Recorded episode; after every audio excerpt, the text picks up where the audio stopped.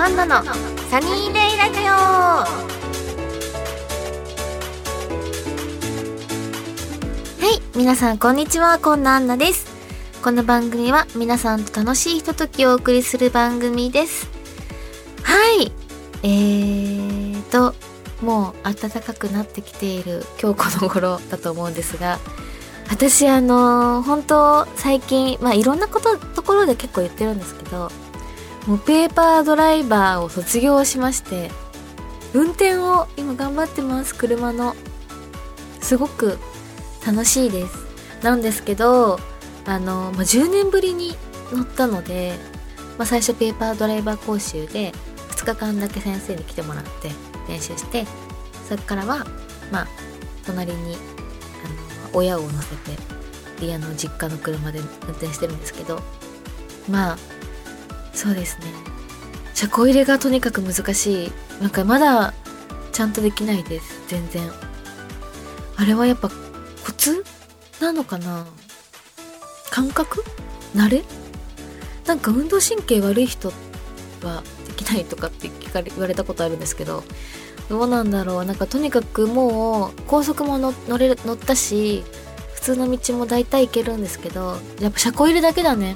でもさ車が取れ止まれ止めれなかったらあのどこにも行けないじゃないですか。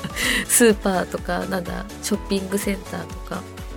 なので車車庫入れをまずちょっと頑張ろうかなって今思ってます。新しい目標ですね。なんかコツとかがあったら皆さん教えてください。はい。ではでは、えー、番組では皆様からのメッセージを募集してます。メールの宛先はサイトの右上にあるメッセージボタンから送ってください。皆様からのお便りぜひお待ちしてます。それでは今野アンナのサニーデイラジオ今日も最後までお付き合いください。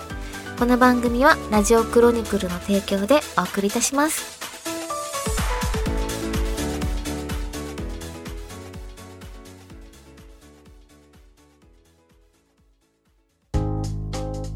アンチョのお便りコーナー。このコーナーは、え、皆さんから頂いたお便りを紹介していくコーナーです。では早速読んでいきたいと思います。えー、ラジオネーム水木推しの俊一さん。ありがとうございます。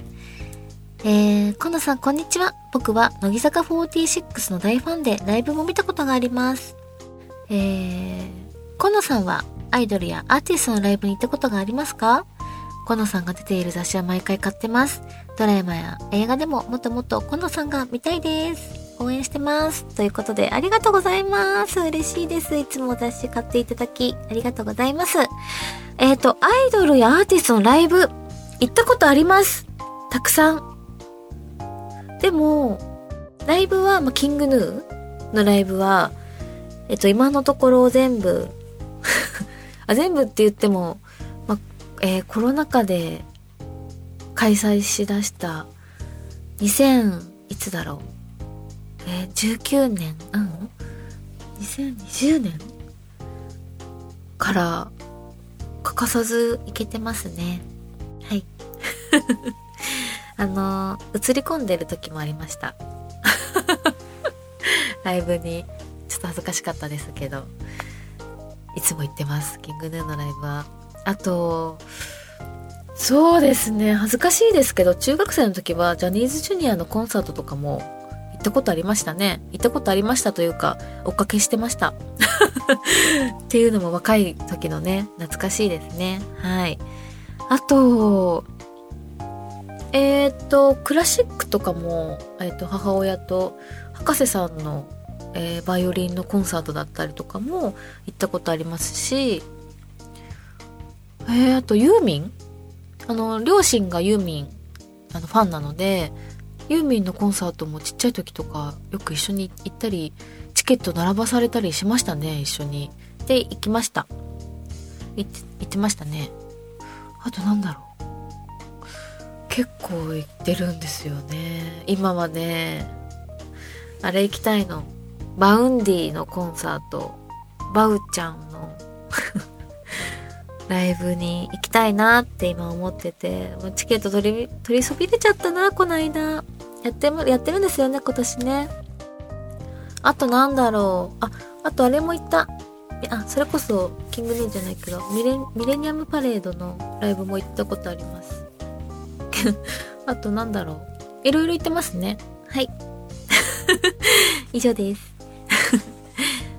ライブはね、生の音はね、どれもやっぱ感動しますよね。あ、あとあいみょんの弾き語りも行ったことあります。すごい良かった。元気もらいました。はい。あとは、続きまして。えー、ラジオネーム、洋介クラシックさん。えー、初めてメールします。ありがとうございます。えー、嬉しい。たまたまスポッ、スポティファイのおすすめにこの番組があったので、聞いたところ、可愛すぎる声。アンナさんのことを知らなかったので、画像を調べたらびっくりするぐらい可愛くて、すぐ、すぐにツイッターフォローしちゃいました。だって、嬉しい。恥ずかしい。あの、質問なんですが、ラジオ終わりにスタッフさんとのやりとりが好きだったんですが、最近はもうやんないんですか？あの時のそのアンナさんが可愛くてたまりません。何の話？え、わかんないんだけど、あったんですか？そんなことが。はい、OK ですの後のやりとりでしょうね、あーなんか面白い発言があったんだ。あったというか、なんでそれ、あ、それ使う時と使わない時があるんですか？ってこと？あ、そっかそっか。なるほどね。あー、じゃあ、これをでも聞いたらスタッフさんがきっと、あ、そうなんだと思ってまた取り入れてしまう、しまいそうな感じですよね。あ、じゃあちゃんとした、使われてるかもしれないと思って緊張感持って喋っとこう。ありがとうございます。これからもぜひ聞いてください。洋介クラシックさん。はい。えーと、続きましては、ラジオネーム、マックアロニーさん。このさん、はじめまして。ありがとうございます。えー、本当の私を抱きしめての続きを毎月待ちわびて、拝聴させていただいておりますと。ありがとうございます。相談事で、つい先日妻と南方の離島へ行く機会があり、その晩月明かりに輝く砂浜で、恐ろしいほどの満天の星空に喜ぶ妻。そんな時、気の利いたセリフの一つも言えない自分を恥じ、しかしながらそんな私と長年共に歩んできた妻に星の数以上に感謝した夜でした。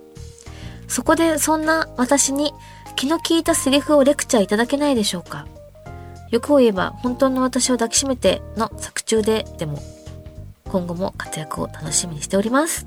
とのことで。ありがとうございます。いつも楽しみに待っていてくださって。えー、気の利いたセリフ。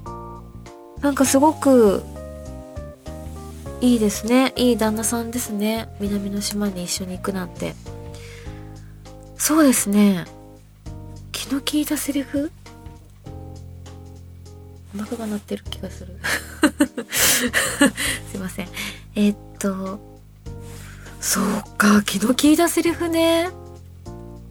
いや、私意外と女性が、あの、女性が、あれ、この、なんだろう、言葉、言われたいっていう言葉を私あんまり欲してなかったりするタイプなので、なんとも言えないんですけど、気の利いたセリフって何なんですかねあ、お腹鳴っちゃった。やばい、やばい。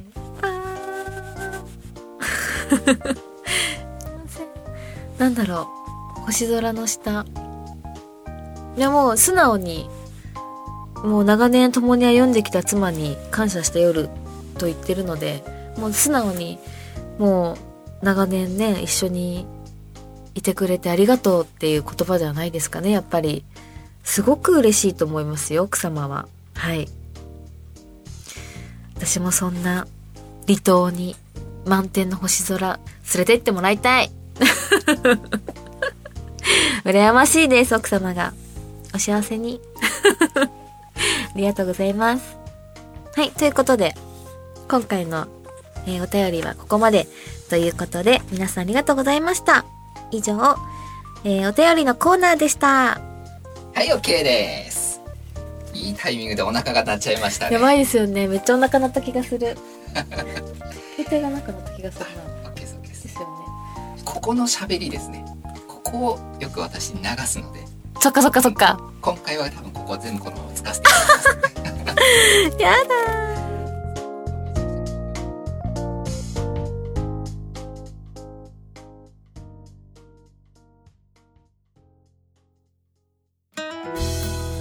アンチョの一押しコーナーはい、このコーナーは、えー、アンチョのおすすめの映画やドラマ、漫画、本などを紹介していくコーナーです。では早速、今回も紹介していきたいと思います。えーと、最近ちょっと続いちゃってて申し訳ないんですが、またまた韓国ドラマです。えー、韓国ドラマの悪の花という韓国ドラマなんですが、まあ、ざっとあらすじ。えー、金属工芸作家のペク・ヒソンは、刑事の妻ジウォンと、えー娘に囲まれ、人並みに幸せな人生を送っています。そんなある日、ヒソンの工房に週刊記者、えー週刊誌記者の無人がやってきます。18年前の連続殺人事件の真相を追う彼は、犯人が金属工芸作家だったことから軽い興味で工房に足を運んだのです。なくなっちゃった。で、そこで無人が見たのは、ペクヒソンという名前で、別の人生を生きている同級生で連続殺人犯の息子とヒョンスだったという話なんですが、まあ、つまり、えーと、その、ペクヒソンって主人公の男の人は、実はヒソンじゃなかったと。本来は別の自分の父親が連続殺人犯だったんですよね。の息子だったんですよ。でも、何十年も、息子も一緒に殺人犯、殺人を加担してたっていうことで、何十年も逃げてきてて、行方不明だったんですが、身柄を変えてたんですよね。別の人、男になって人生を生きていて、刑事の妻だった、いや刑事である妻と結婚してるんですよね。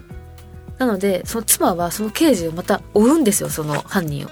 で、そこでまあ、自分の旦那は実は連続殺人犯の息子だったってことを知ってしまうというまあ話なんですが、まあまあ面白かったです。はい。とても、ネットフリックスに入ってるんですが、結構あの、えー何話だっけな ?8 話かな全部で。すんなり見れると思います。1時間ぐらいだし、あの、結構すんなりと見れる長さで、えっと、ね、なんでこの人は人、あの、なんだ、ペクヒソンという人物、なりすましてた人は誰なのかっていうところの謎めいたところもありますし、結構あの、大どん大どんでん返しだったりとか先の見えない展開ですごくハラハラドキドキするお話になってますので、えっと、皆さんもぜひあの韓国ドラマ見てみてください。えっと、今はですね、何見ようかなって今次思ってて、昼と夜っていう作品か、あ、そうそうそう、あ、また別、また次紹介しよう。最近また別の韓国ドラマも見終わったところで、それもまた今度紹介しますね。では、以上、アンチョンの一押しコーナーでした。はい OK ですお腹がちょちょいく やばいですよね。めっちゃ乗ってる気がした。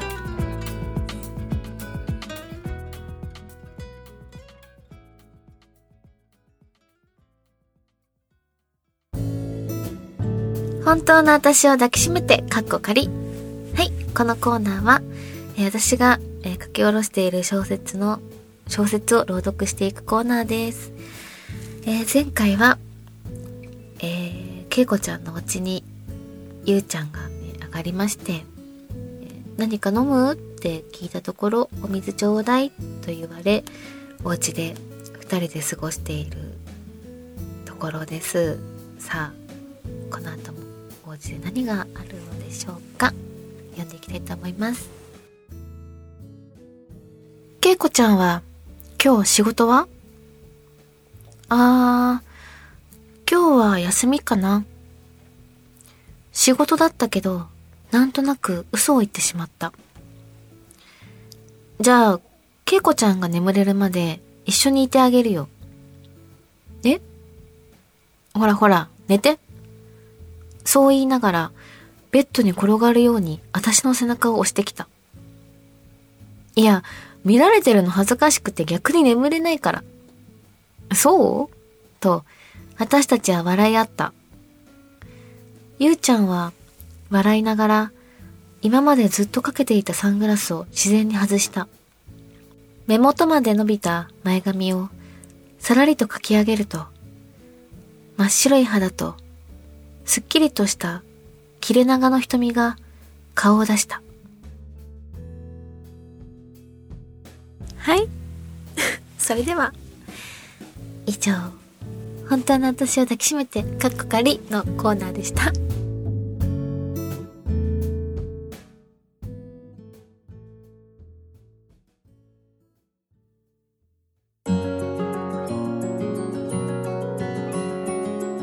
んなアンナのサニーデイラジオ、そろそろエンディングのお時間です。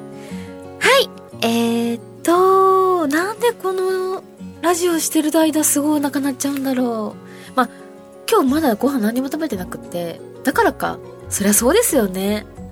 あー、これからちゃんとやっぱ、全く考えてなかったお腹鳴っちゃうっていう不安をしてなかったです。